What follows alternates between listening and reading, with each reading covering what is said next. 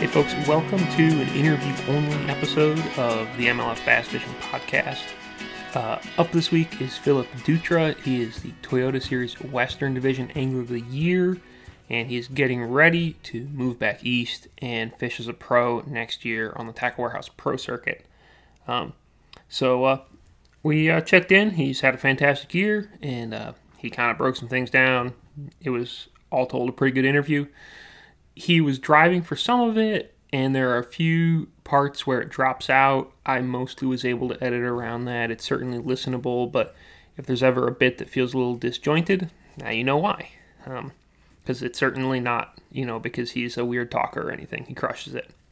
Um, but anyway, that being said, I will go ahead and sell you some stuff, and then we'll throw this right over to uh, Mr. Dutra.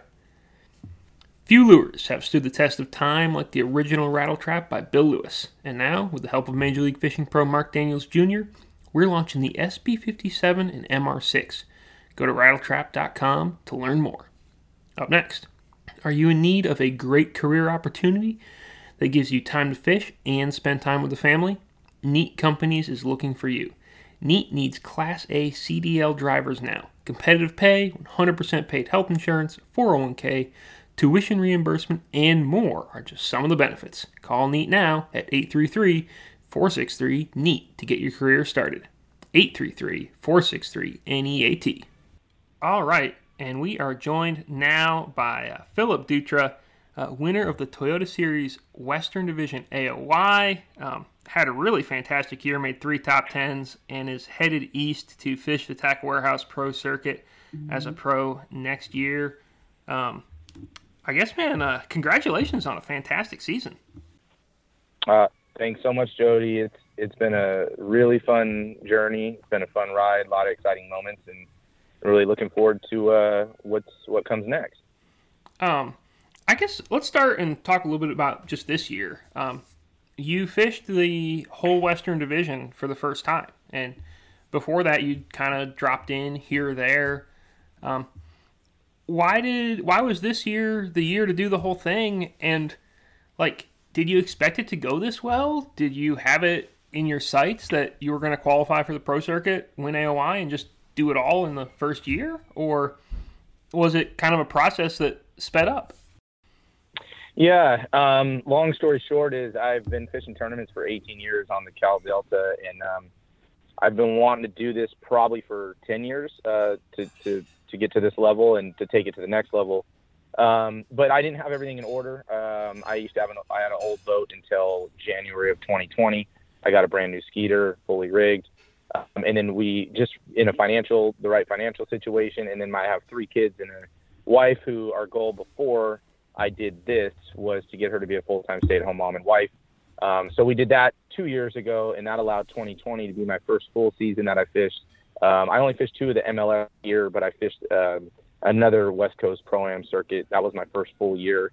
And then this year, uh, last Christmas, my wife and I had a long conversation about uh, trying to qualify for the tour. And um, I, I just had a really good 2020 in the other circuit and everything I fished and felt really good about it. And uh, so we decided that we're going to move to Alabama regardless. And that was before the first MLF. And then uh, it, it I had a phenomenal year. I fished three pro am whole pro am circuits on the West, and obviously won Angler of the Year. Um, you know, I, I felt like the MLF was set up really well for me. Um, although I, I wanted to do it regardless of where it went, um, but two of them were on my home water, the Delta, so that uh, that helped. Um, Havasu uh, on the other end of the spectrum was the, the the only event in the entire West Coast that I've been intimidated by.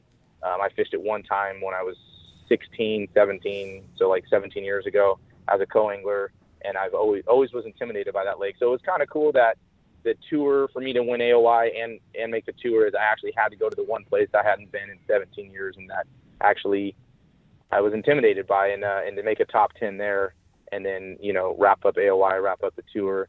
Uh, it's been an amazing year, and and I fished a couple other circuits on the West Coast. I did really well, one of one of those proams, and so it's just been a it's been a phenomenal year, and I think a lot of it is uh, we decided I want to make the tour regardless. But I made six top tens this year, three in MLF, three in the other circuit, and uh, at four different bodies of water. And it, and then last year I had three top tens at three different bodies of water, and it really just gave me the confidence that I felt like I didn't even know I had. Like I could go other bodies to other bodies of water that I've never fished. I could fish for spots. I could fish for smallmouth. I could fish deep, shallow, and it's just given me a lot of confidence to to be able to do it. So I think all that and you know kind of uh, together is what prompted the decision to go east and then uh, and we we wanted to move east for multiple reasons. The bass fishing was one of the big obviously reasons but uh, raising our family kind of living in the woods uh, just way of life and and such forth is is so there's there was a lot of factors there.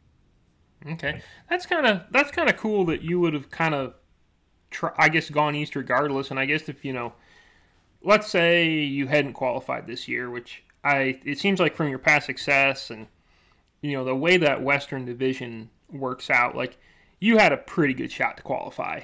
Um, but if you hadn't, you know, you still could have you could have fished Bass Opens and tried to qualify for the Elite Series. You could have fished a couple Toyota Series divisions and tried to qualify, you know, f- for the uh, you know for the pro circuit like back east, like you had options um, if you were kind of going to make that mm-hmm. move regardless. You know what I mean?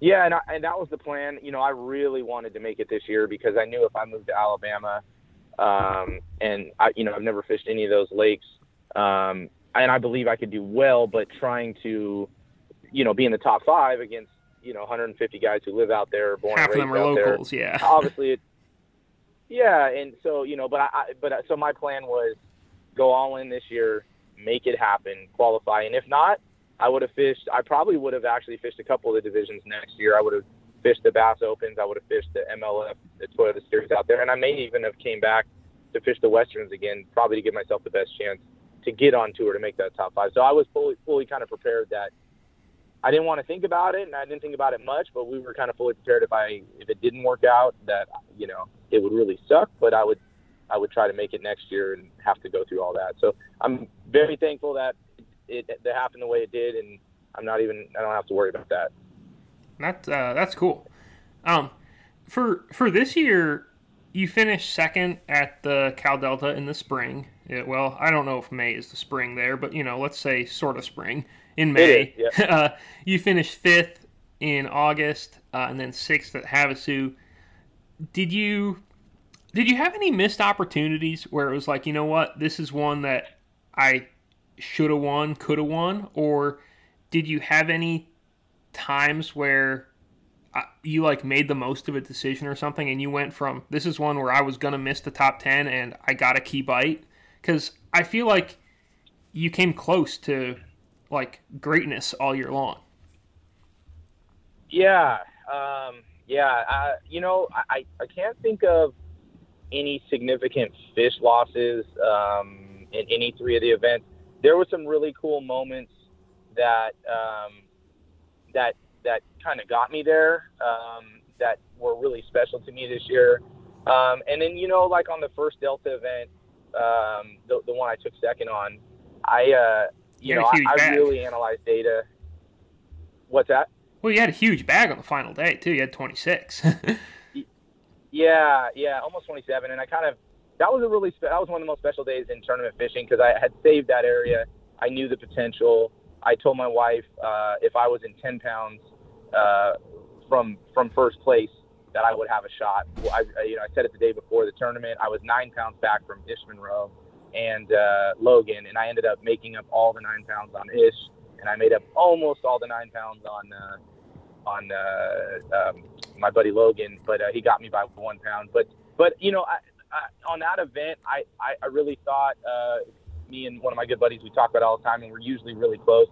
I think I think uh, and don't quote me, but I'm pretty sure it was that event where I figured if you had um, if you had 60 pounds, you were you had a really good shot at winning that event. Um, and we always say if, if, if you don't win, you're probably guaranteed second. And I think that's the event. Um, I could be wrong here, but I think I had 63 or six or six, I think I had a couple pounds over 60, and we were right. There was only two people that broke 60 that event, and it was me and the other guy. But and so I, you know, I beat my goal going into that tournament that I thought should win the event. Uh, but he just had a phenomenal event, and all hats off to him. but um, you know, uh, that event was cool because I, I, uh, I, like I said, that, that third day I had saved some fish that were a little risky, but I knew there was some giants in an area. Um, it was kind of too risky, especially on day one or two with the tour on the line to fish for them. I really wanted to fish for him. Um, and I think I, I made it in the 10th spot. And so I, I barely made it in, and I was so excited. I knew there was, I had a chance at winning even down nine pounds from Ish and Logan. And uh, I told my wife the day before, I said, I, I, I'm going to have a shot to win tomorrow.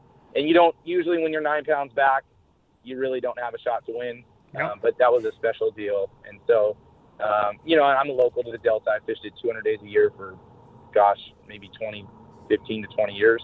Um, so I, I did, you know, I get a lot of time on the water. Um, it's a special place.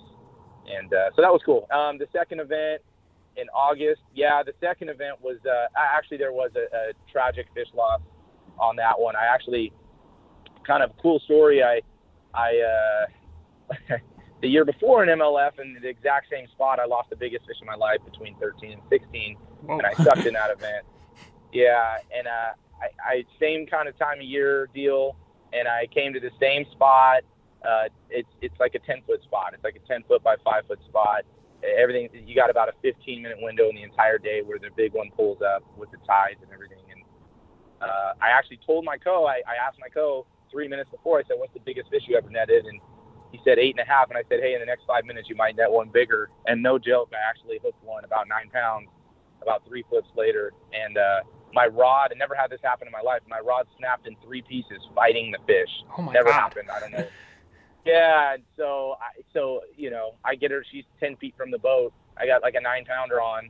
She's my the coat. My coat's sitting right there with the net. I'm going, oh my gosh, this is her. She's all the way out and uh, unfortunately the rod blew up. I don't know if I had stepped on it or just caught a thousand fish on that rod. It finally gave in, and uh, so that that was one that I don't know if I would have won that event. Um, I, I don't remember all the weights and whatnot, but I did lose a monster um, on that, and then I had also lost like a six pounder earlier that day. So uh, I think I weighed in like 16 and a half with losing a nine and a six. So that that one hurt a little bit, but I don't know if I would have won that event. I'd have to look back at the the uh, how much I lost by. I've already forgotten. And then Havasu, uh, Havasu, um, I was so blessed to make the top ten. I I, uh, I didn't lose anything. I was there two weeks prior. I went. Uh, I really wanted to make sure I put my work in because I'd never been there in 16 years.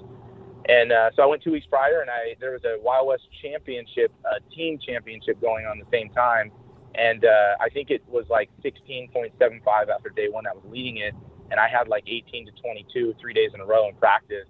Um, and it was, I don't want to say this like pridefully, it was really easy. What I had, it, when I say easy, it was just I had it so dialed, and I was shocked myself that I dialed it in right away.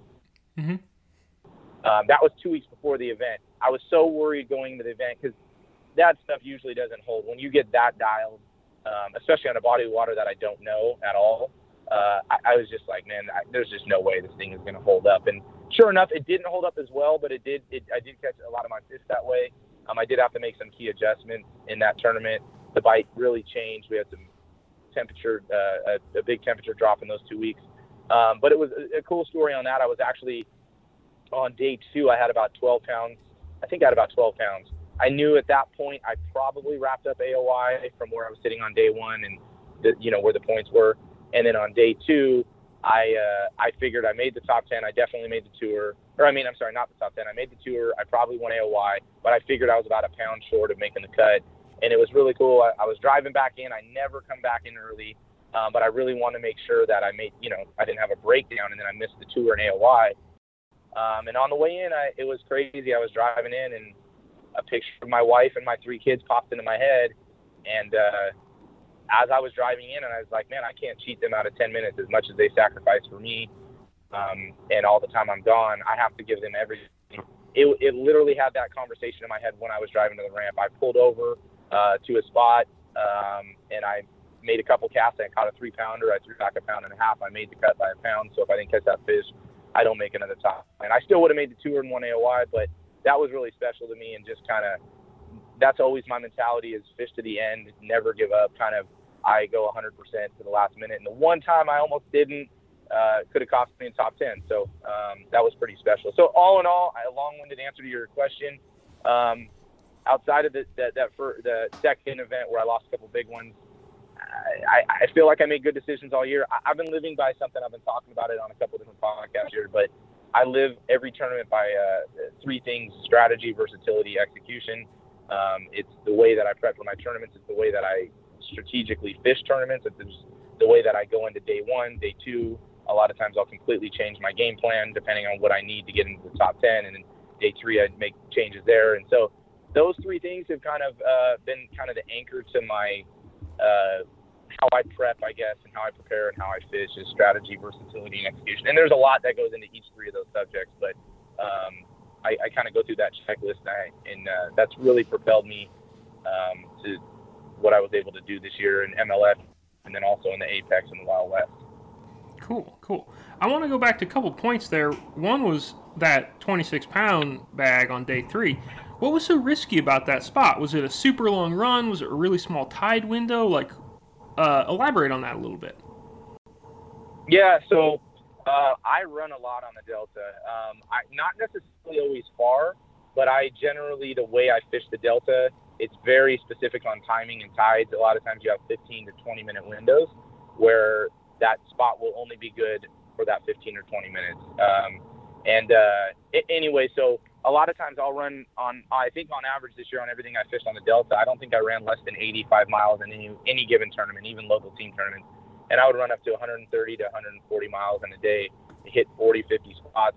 This was a little bit of a run, and it was uh, it, and it was it was committing to. Um, uh, I was throwing some big baits. I was throwing some giant swim baits, and uh, and I needed everything to be perfect, and I needed to execute, which I did. Um, so it was it was more committing um, to a big bait and and hoping I, I felt like I could get three to seven bites but the risk is if you only get three and you lose one of them, then you come in with two fish, right? So yeah. Um, I, and I and I and I knew I had to go all in all day on this, even though I'm the timing is every spot that I fished that day, I had to be in timing, but the I knew that I had to throw a certain big bait all day to, to do it, um, to really get that, that opportunity. And I was fortunate. I, I got, you know, I think I got six big bites. I landed all of them and uh, you know had 27, almost 27 pounds. So it, it was a it was a commitment to, like I said. And, and here's the other thing. The other thing is what are you giving up? Um, I, I again, just I, I fish the Delta so much. I have water everywhere, and I have more consistent ways to catch you know 16 to 20 um, that I feel like I could do. But I knew I needed. I, I told my wife the day before. I said I I need to catch 25 minimum to give myself a shot to win. And I said if I get 27 I think I have a 50% shot of winning, and I caught almost 27. And uh, so, so knowing that I'm running past maybe 18 to 20 pound bags, that would have moved me up. That would have been great bags, but that wouldn't have won it for me. So, and I went for the win on that day because I'd already made the top 10. So I figured at that point, uh, you know, I was in good spot for AOY, good spot for um, tour. So now I can go swing for the fence a little bit. A lot of times when people say that they're going to go swing for the fence, like really, it just feels like they're not trying to catch a good bag. They're like trying to zero or like catch two fish like in a spectacular fashion. But it sounds like you had a very legit strategy to swing for the fence, and obviously it worked out because, like, you know, you weren't you you weren't messing around. I mean, you caught just you know flat out big ones. yeah, yeah, yeah. It, it, like I said, I I wouldn't have went if I only thought I was realistically only going to get two bites and they would have been big. Like I went because I felt like I had a shot at winning, and it was a doable shot at winning. Um, but if it didn't work out, you know, uh, hey, worst place, I'm in tenth. But I, it wasn't just like, hey, I'm in tenth, and I know I'm not on the winning fish, so I'm just going to go out and throw a big bait and see what happens. It, it was definitely more. I knew they lived there. I knew they what baits they ate. I knew I had the right weather. I knew I had the right tide. So I knew going there, it wasn't just a complete gamble. Like, hey, I need to catch a mega bag uh, I'm just going to put a big bait in my hand. And it, it wasn't that. It was I knew they lived there. I knew I had the right tide. I knew I had the right weather. I knew I had, you know, and uh, so it was more calculated than just I'm really far back and I'm just going to go, you know, see what happens. Like I, you know, I, I felt like I could get the chances, and I did. Um, but it was more risky than trying to go catch 18 to 20, doing other techniques in other areas of the delta that I felt like I could catch. Cool, cool. Um, one other thing was so for Havasu, and we'll talk about this a little bit because it's it was the most recent thing, but you finished in sixth. Like you caught good bags, but you also you weren't really in the hunt to win. Like those guys doing that offshore cranking deal, like they were kind of blazing out ahead of everyone. Um, did you did you look for that offshore pattern in practice? Did you catch any fish offshore, or did you really stick to that grass bite? And like, do you kind of like do you regret it all missing out? I don't regret missing it. I feel like, um, in hindsight, I would definitely look for it again, but there's just not a lot of info uh, on Havasu in, in September. Um, there's tons of info of Havasu in January, so the little bit of research I was able to find, I um, that didn't come. And uh, and uh, so yeah, so I, I I looked for everything. I like to fish deep. I like to fish shallow. I like to fish light line. I like to fish, you know, 50, 60 pound braid. Um, in practice, I just never found it. I it just yeah, I just flat out didn't find it. And I I had found some fish shallow. So when the tournament came around, I didn't even know some of those guys were catching them. I'm good friends with Roy Hawk and Ty Al. Um, I talked to them a little bit before the tournament, um, just more in general, uh, you know, ideas of hey, how much weight is is good there? Are the smallmouth going to play? Are the largemouth going to play? Are they both going to play? Um, and uh, they're they're more locals down there, and that was really it. And then just kind of knowing the layout of the lake from going two weeks prior. Um, again, I tried it all. I just never found it. But I was kind of happy that it was kind of cool in one way that the top, I think, three or four guys uh, were all deep cranking. And I think the guy above me was maybe doing something similar. But uh, I felt like I found something kind of special on that lake all by myself that no, nobody else was doing. Um, and that was kind of cool. And um, so that, yeah, so I, I was happy with that, especially go to the, going to the lake that I really had never been to and I was intimidated by.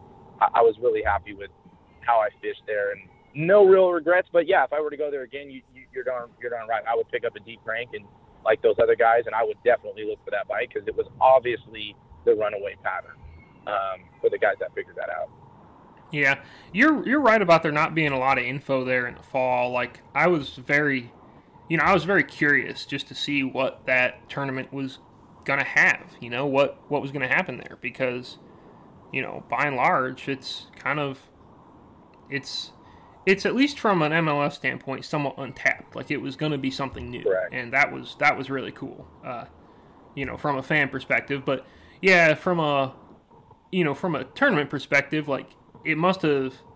It's got to be a little bit. It's a little bit of a bummer when there's something there and you miss the boat. At the same time, you know, you made the top 10 you did everything you wanted to do like it's hard to you you i can see why you'd be happy still you know yeah and, and again especially because there's been like i'm telling you there's been something about havasu because i fished it one time as a co-angler 16 years ago i fished it in january 16 years old um, and i never caught a fish in six days and so from that point forward even though that was you know that was decade you know over a decade ago and whatnot and and uh, you know, but I just, it's in the back of my mind. I was always intimidated. I never wanted to go back there. I, I love going to Clear Lake. I love going to Shasta. I even love going to Lake Mead. I'm heading to Lake Mead right now for the U.S. Open. Um, but Havasu had that weird, uh, that just I was intimidated, and so I think it was really special for me to go there on the. the it was that Havasu what was in between the tour and AOY and me. And it was the one event on the entire West Coast that I was intimidated by, the only place. And uh, so to go there in the top 10, for me, that was a win. One thing I had a question about was so how were you fishing? Because you caught smallmouth and largemouth, it looked like, which is, I mean, Havasu is one of those lakes you can do that, but typically you don't do them catching, doing the same thing. You know what I mean? I found these schools of smallmouth um, all through the lake that uh, were really frustrating. They would chase all kinds of different lures that I was throwing um, in practice, and even on the first day of the tournament, they would chase my, you know, whatever I threw to the boat. There's like packs of these three to four pound smallmouth that would just come all the way to the boat, and I could not figure out how to get them to eat. Um, so I, I, I had found primarily primarily the largemouth that I was fishing for the first two days. Day I, I knew on day three I had no water left. Like I had burned my water. I knew it. Um, I didn't have much left. Havasu is not a place that you can go back to uh, these desert lakes like Mead and Havasu, is not bodies of water that you're just going to go back to and, and, catch them again on the same stuff. Maybe some of the stuff towards the launch ramp, the deep cranking might have been a little different, but um, it's just not the way these desert lakes fish. So I, I just on day three, I said, okay, well, I'm kind of out of what I had. Um, I know where some smallmouth live. I'm going to change it up. I'm going to start on them first thing in the morning, see if I can trigger them. And in my first five casts, I caught two three pound smallmouth on that third day. Uh, on the same cast where I had this darn one school that three different times on the same cast would chase me to the boat. So, um, so I knew they were there, and I just said, let me just change it up on them, change the time of day, change the lures, and and it worked out really well to catch uh, two three pound smallies. Those were the, actually the only two I caught on the third day, but those were my two biggest fish. I caught two three pound smallies in the first five casts, and then fished uh, for largemouth pretty much. Well, actually, I fished for smallmouth for a couple more hours after that, but uh, I didn't catch any more. So those those were the two smallmouth I caught. They were the biggest fish at day three, um, and you know they they definitely kept me higher in the standings, and uh, I was very thankful for those fish. That's cool. Um, I guess with moving to with moving back east, um, how how hard was it for you to like get everything in order to to make that move? You know, it seems like you're a really put together guy. You're like a, I, I think you said earlier financial advisor. So like I would imagine you're probably more adept at being like, hey, I'm gonna pull up roots and make this move than some fishermen. But you know, what was what was your process like? Yeah, uh, the process definitely started with my wife and I um, having the conversation, and then a lot of prayer. You know, our faith is number one in our life, so we prayed about it for a long time, um, and we both had a hundred percent peace about it. We both had been to Alabama. Um, my best friend got married there seven years ago. That was the first time I went. Um, I hear a lot about it. My good buddy Justin Lucas lives there. I talk to him all the time, um, and then uh, I went back again two years ago just to vacation there uh, with my good friend and my wife. And we fell in love with it uh, seven years ago. Uh, I'd actually told people I was like, I felt like I left part of my soul in Alabama, and that was way before there was this ever on the table. We have, we never, you know, we hadn't even considered moving. It wasn't even a thought. So when the, the way things are going in California, just with everything, um, just everything, and it's not really our values and morals here, and, and um, raising a family and whatnot. When the idea came up to potentially qualify for the tour, um, right off the bat, my wife was more than open. She was like, "Yeah, like I'm very open about that right away." Like from the first conversation I had, I remember I was had a conversation with a buddy um, and got off the phone, and it was just clicked. And I just walked in. Uh, my wife was cooking dinner, and I said, "Babe, what do you think if I tried to qualify for the tour and we moved to Alabama?" That was the how it started, and she was like, "I think that's awesome, but let's pray about it." And so we did a lot, prayed for a long time, and God opened up a lot of doors uh, from many levels uh, of, of, of, areas in our life. So that was what made it the easiest. We had that peace, and then uh, and then everything just worked. The numbers worked. Uh, I have a lot of clients in the South, so I got clients in Alabama, Georgia, Florida, Texas. So and, and our whole firm is here. So it, even from a business perspective, having one of us down there worked um, well. And then for raising our family, I always want to live in the woods. I want to live in a rural. I wanted to live in a, you know, have some acreage. So that that's kind of a dream come true because I live in the Bay Area where you pay a million dollars for a, a you know three bedroom two bath house that your neighbor is five feet away from you. So um, you know it's just it's you're in track housing. It's congested. It's crazy. It's it's just not the it's not my my preference or my wife. We, we're more outdoors people and whatnot. So the transition has actually been easy. I mean, the hardest part is obviously, you know, there's some family members are leaving, some friends, the Delta will be you know hard for me to leave. Um, you're gonna miss. I, you're gonna miss that. I, I know that like the bass fishing in the South is not bad, but I suspect I strongly suspect that you will really enjoy when you get to go back to the Delta because uh, I'm sure you'll get to every once in a while, and you're gonna treasure those moments.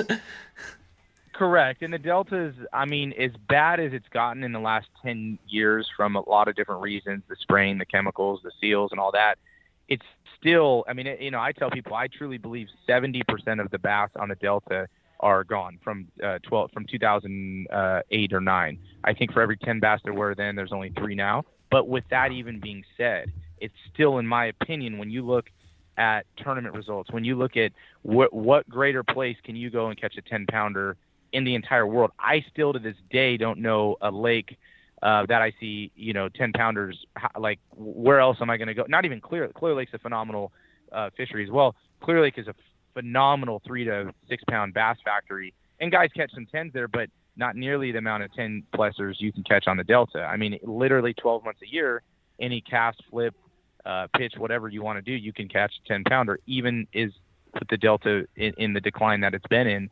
So that I'll probably miss. I mean, you know, going out and being able to catch a 30 to 40 pound bag. I mean, I've had, uh, you know, 45, I've had chances at a 45 pound bag three times in my life. Like, where else are you going to get a chance to catch 45 pounds? Um, you know, I, I, I don't know if that's even possible, even in the best lakes and maybe Texas. I guess there may be a few or whatnot. But so yeah, uh, that that part may be a little hard, but uh, but I'm also I love new puzzles. So for me, um, as much as I love the Delta puzzle, it's huge. I love it. I do well. I know it really well. Um, I'm so looking forward to going figuring out new puzzles. I love even going to Havasu or going to Shasta out here, or going to Almanor, where all these lakes that I've been to in the last couple years. So going back east, I'm like, man, this is cool. I, I I love driving. I love seeing new bodies of water. I love seeing new towns. I love seeing new just geographic, you know, driving and, and all that stuff. So I'm looking forward to to breaking down puzzles. That's in my head. That's how. I think that breaking down new puzzles will be one of your biggest tasks because, from my perspective, coming to the east and figuring out how to fish, you know, all these different bodies of water, which they're by and large most of the places you'll fish next year are uh, one pretty gigantic, which not that the delta's small, but you know like Clear Lake and Havasu are not like huge fisheries compared to they're very small. Some yeah. of the other places you'll be going to, and then you know they've got different speed. Well, not different species, but you've got a lot on your plate next year. Is there anything that like either worries you or kind of excites you uh, about that prospect? Uh, great question. Um, so this is the the answer to the question is I think this year and especially fishing the apex there's a there was an, the inaugural year of the apex I won't go too deep into it but the um, the apex was like an elite group of 30 I think there was like 33 of us um, that qualified for it this year and the format for the apex was also different but one of the parts one of the deals in the format was we went to lakes that we had never really fished so um, we went to they're they're not the traditional West Coast Shasta Clear Lake Havasu Delta. We went to Lake Almanor uh, or Amador. Amador. Oh my gosh, I'm, I think it was Almanor. And then we went to Comanche, which I won that one, and then we went to the Oroville Afterbay. All three of those, I've been to Comanche like two times in January three years ago. Um, that was it ever. And then I'd never been to uh, the other two. And, and we also went to the Columbia River um, up there in January. So we went to four places. So oh, the reason I bring that up is because I think what's helped my confidence so much in this last two years is I got off the Delta in uh, the first event I had last year, so 2020 season, I went to Lake Shasta, which is not a place I really ever fished. I'd been there a couple times and I top 10 there and I felt really good. And then, and then I went to Clear Lake and I had fished there a few times, even though I lived close. I'd never really fished many tournaments there. I top 10 there last year. Then going to the Apex, going to lakes I'd never been to, and there's no practice. So we showed up. You show up the night before the tournament, kind of like the MLF Cups, very similar. No practice, never been there. Um, like I didn't even know when we were at Columbia that there was largemouth in the John Day River that we were fishing until after day one went because there was no information, no practice, any of that. So that really helped me grow my confidence in myself that I can do this. I won Comanche. It was a, an amazing victory for me this year. Again, it's a lake that I knew very little about. I want, you know, everybody thinks, oh, Phil's a Delta guy. He loves to throw a big line. Um, I love to throw a spinning rod with a six pound test, it, just as much as I love to punch and frog. And I won that event primarily on a Ned rig, a drop shot, a four inch Senko, and then I did catch five key fish throughout the three days on a on a on a top water bait, a cane walker. But um, I just say that because that that fishing all those events, going to Lake Mead, going to Lake Havasu, uh, the Lake Havasu deal, which I already mentioned, and, and the intimidation I had there, and then fishing these Apex events where you couldn't even practice.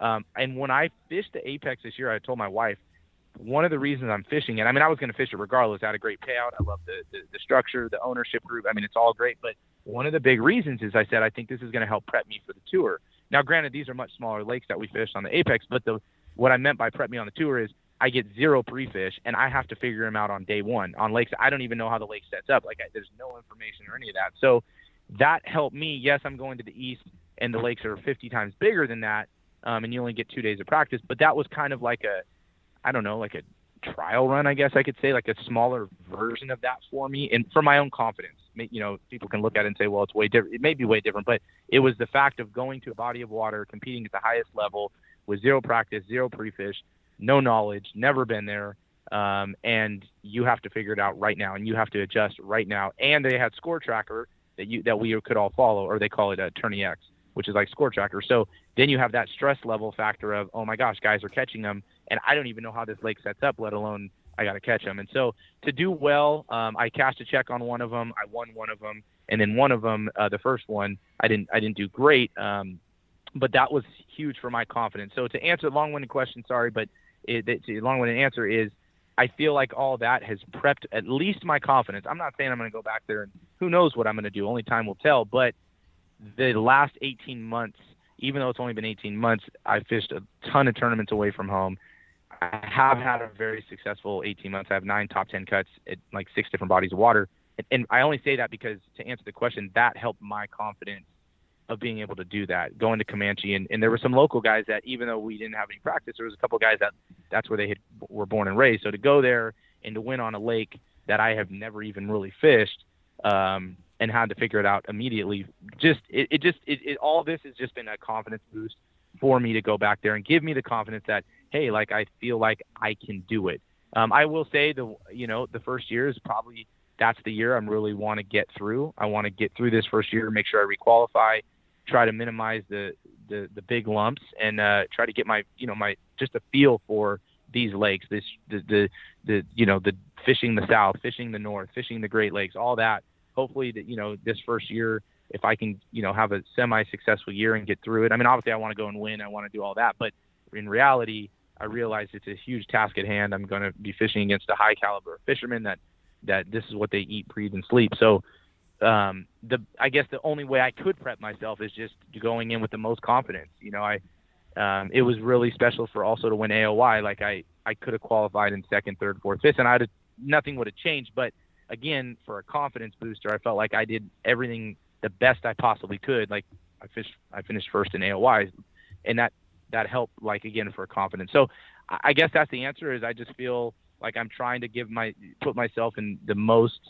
Uh, I put, try to put myself in the, as many different situations in bass fishing this year and fishing different bodies of water and different looks, finesse, you know, cl- ultra clear water, ultra dirty water, you know, deep, shallow, rock, wood, grass, you name it, and just try to perfect all that so that when I get back there, at least I don't feel like I have a disadvantage when it comes to versatility. That's one thing that I really pride myself on is versatility um, and not being a power guy or being a finesse guy or being a dirty water, shallow water, deep. Like I feel like I do it all really well, um, and I'm hoping that that will also help in going back east. Is is not being more you know single track minded or or you know this guy's going to just bank beat the bank. Um, or he's only going to fish offshore or whatnot. So that's kind of my thought process. We'll see how obviously time will tell how that you know pans out. But uh, but I am excited about that. And also um, I've been talking to, I know you guys had Andrew Loberg on. Him and I have been talking about it. He's real seriously considering doing the tour, and we've even talked about potentially kind of teaming up and traveling together and and uh, and and you know rooming together and whatnot. So to be able to also potentially do it with somebody else, that's a good fisherman. That even though we're both kind of rookies to the the East Coast deal, um, to be able to have another guy that that if you know depending on how that relationship forms, that may be able to help break the lakes down together and, and speed that process up or you know kind of help each other. So we'll see where that where that goes as well. Cool cool. One other question kind of on that same line is what's your what do you think your practice plan is next year? Because you know tournament if you're spending 200 days in the water and you have the sort of flexibility that you have you could like go on the road a lot and you know put a lot of time in like pre-practicing places and pre- doing some pre-scouting, which has been really successful for some guys. Or you could kind of just show up for official practice. What what do you think you're leaning toward? What do you want to do? Yeah, no no question for me. I will definitely go to all the lakes before the cutoff. Um, especially with two days of practice against those kind of hammers, I have to go a month or whatever. I don't know what the cutoff is before, but wherever, wherever, whenever the cutoff is, I'll definitely go before, and I'll probably try to spend three days. Uh, is at least in my head what I'm thinking now. Go, you know, I don't know if it's a month before or whatnot. Go a month before, spend three days. More than anything, just to get a layout, run the lake. What, how does it set up? What's the watercolor? You know, where is there wood? Is there grass? Is there, you know, rock piles? Uh, you know, where to launch? I mean, just the simple, the the logistic parts of it, right? Of where's the launch ramps? Um, how do you get from point A to point B? Is there a grocery store around? So, you know, all those things. I hate trying to figure that out. You know, when you're already trying to go to the lake and just figure out the, the the bass fishing, and you only get two days, and I've never been to any of these places. So I think the first year or two, or maybe three years, I'll probably do a lot of pre-practice in regards to going to these lakes. You know, driving to Texas a month before and, and looking at Sam Rayburn, and, and, then going to Florida or whatever. Hopefully, in the future, um, you know, once I've been to those lakes, then I can just go there for official practice. And then in the meantime, I'm going to be living on Guntersville. So my goal, we I, we strategically picked Guntersville because it's really um, you know, it's darn near the center of everywhere you're going to go. I talk to Justin Lucas all the time about it and how you're really pretty much within a 12 hour drive of almost everywhere you're going to go. There's a few places that might be a little bit longer. Um, but also, so not, not only am I going to be on Guntersville, I plan on spending a lot of when I'm normally fishing the Delta. Now I can go fish the Coosa River. I can go fish Wheeler. I can go fish Wilson. I can go fish, uh, you know, obviously Guntersville. Um, and so, yeah, I plan on while I'm there living and not fishing those six tournaments, or if I get in a few more tournaments, yeah, I've just yeah picking a lake and, and or picking all those lakes and getting familiar with them, so that in the future years when those events go to those lakes, I'm like, oh man, I've already fished that lake 20 times because I live here, and it was a 45 minute drive to go fish, you know, here or there or whatnot. So that's my game plan. Uh, that that I'm definitely pretty. Uh, I feel pretty solid about that. Pre-practice, probably three days get the feel for the lakes, get an idea, and then fish a lot in and around Guntersville and around Alabama, Tennessee, the TVA, and and and and, and such forth. I like it. I like it. I think that's a that's probably a good, very good strategy to you know.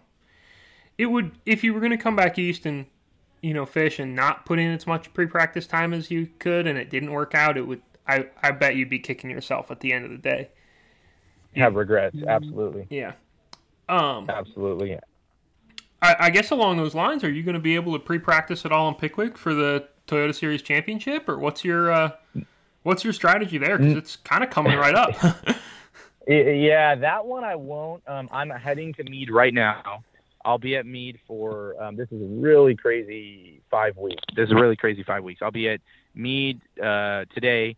I'll pre I'll pre fish there for four days. Tournament three days. I drive back home, and then three days later I'm driving to Pickwick. I'm actually driving to Alabama um, a couple days early. I'm going to spend some time uh, with some friends there and um, for two days, and then going to Pickwick. So, and then I'll I'll get to four days. Um, ideally, I would much rather pre-fish it, like what we were talking about. But I'm like, hey, you know what? It's the championship. I, am going to win. Don't get me wrong. I'm going to do everything. I, I'm not like skimping it, but I'm thinking, hey, there's at least there's no points attached, and I could be wrong, but I think one of the events on our schedule next year is at Pickwick. So I'm really excited that I think I, I, I think Andrew you told are me that you are not but, wrong. You are correct. yeah. So I'm actually really excited that I get to see Pickwick, uh, and maybe that means I don't have to go pre-practice it a month before if I get to go see it for seven or eight days or what you know, however six days, whatever it is, and just get that feel. Maybe I'll still go back because it's a big body of water and there's a lot of lakes connected to it. I'll, I'll probably still go back, but uh, but yeah, no, I'm only going to have the four days on one um, again, and moving forward, and when there's points on the line, I would definitely say that uh, I would probably never go to an event. Um, you know, well, and, and the other thing is we get four days, which is a little bit nicer than two days. Granted, it is yep. four lakes, um, but uh, yeah, I won't be able to pre-practice that. And then I actually drive home from Pickwick and to three day Wild West Pro Am Championship on the Delta, which will be my last Delta event. So I'm going to drive home from Pickwick and fish the next six straight days on the Delta. So my next four weeks are you're like miles absolutely crazy. U.S. I, I am U.S. Open, back to uh, or then back to Pickwick and then back home and then fishing the Wild West and then I turn right back around and we move to Alabama. So I'm literally going to drive to Tennessee and then a couple weeks later and then drive back and then a couple weeks later drive all the way back, moving our family. So uh, it's yeah, a lot of miles in the next six weeks for sure. Golly uh, that'll be uh, incredible. Um, I guess uh, I, I, think that I'm good for now. I really just have.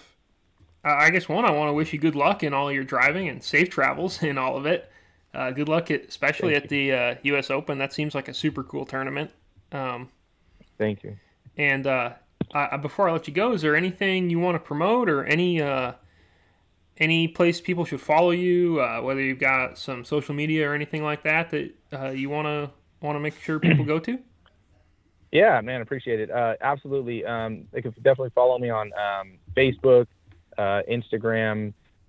Um, I think that's bad. I'm trying to think. Yeah, my name is on Instagram is Dutra Fishing.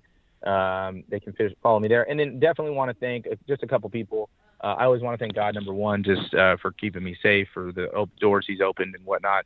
And then uh, my wife and kids. And then uh, Toxic Baits, they're a swim bait company that hopefully you guys will see a lot more of. They're huge. They're already all around the nation, but especially on the West Coast. The Caesar, uh, the owner, he's me and him have been really good friends, and uh, he's been with me, supporting me for 15 years. Uh, you'll probably see me throwing a lot of baits on tour if, if I'm able to make the camera. You'll probably see those baits come out a lot. Um, and then uh, Bobby D baits, he makes he's more of a local guy over here who makes phenomenal uh, different you know spinner baits, jigs, vibrating jigs, all kinds of stuff. And then uh, I'm actually just uh, getting ready to to uh, start working with St. Croix, so I'm really excited about um, about that opportunity. And then also my business, Arbor Wealth Management. Um, you know, our our kind of motto is we're the outdoorsman's financial advisor. So uh, you know, my business partners really support uh, support me and, and uh, make it all work. So um, that's kind of uh, sorry if I'm forgetting somebody out there, but uh, yeah, that's I would say that's I want to say thanks and yeah, feel free to follow me and love to interact uh, with people. I love to talk um, and yeah, looking forward to it. Alrighty, well, uh, thank you so much, man, and uh, congrats again on AOY, and we'll see you out in uh, Tennessee here not too long. Thank you so much. I really appreciate it.